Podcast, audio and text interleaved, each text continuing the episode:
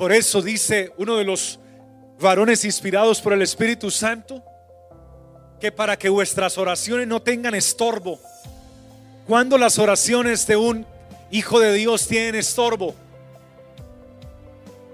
cuando el enemigo les acusa y se arrodillan y el enemigo les envía aquí el pensamiento, Dios no te va a escuchar, tú fallaste, tú pecaste, tú defraudaste, tú quedaste mal, tú mentiste a tu jefe, tú le mentiste a tu hermano, tú dijiste lo que no era cierto, tu propósito no era este, era otro. Y es ahí cuando el acusador de nuestras almas nos quiere señalar.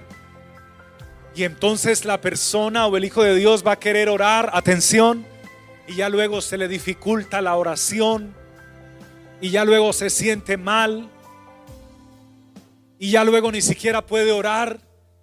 Y atención, cuando usted deja de orar, se enfría espiritualmente. Y cuando se enfría espiritualmente, se empieza a alejar del Señor y alejar del Señor. Y usted no se da cuenta en qué momento se alejó tanto. Pero, pero eso es producto de que usted le creyó no a su abogado, sino al acusador, el enemigo de nuestras almas.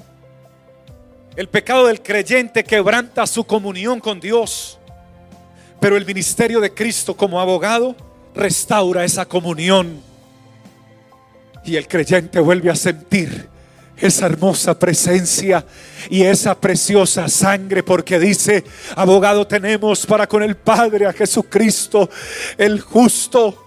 Y luego dice, Él es la propiciación por nuestros pecados.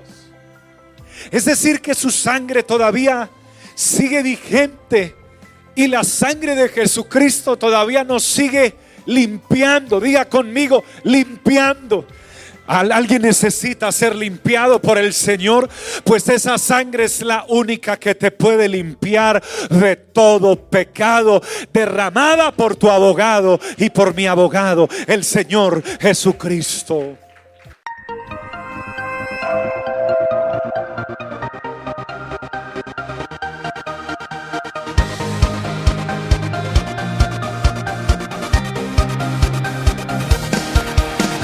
Tiempo de vivir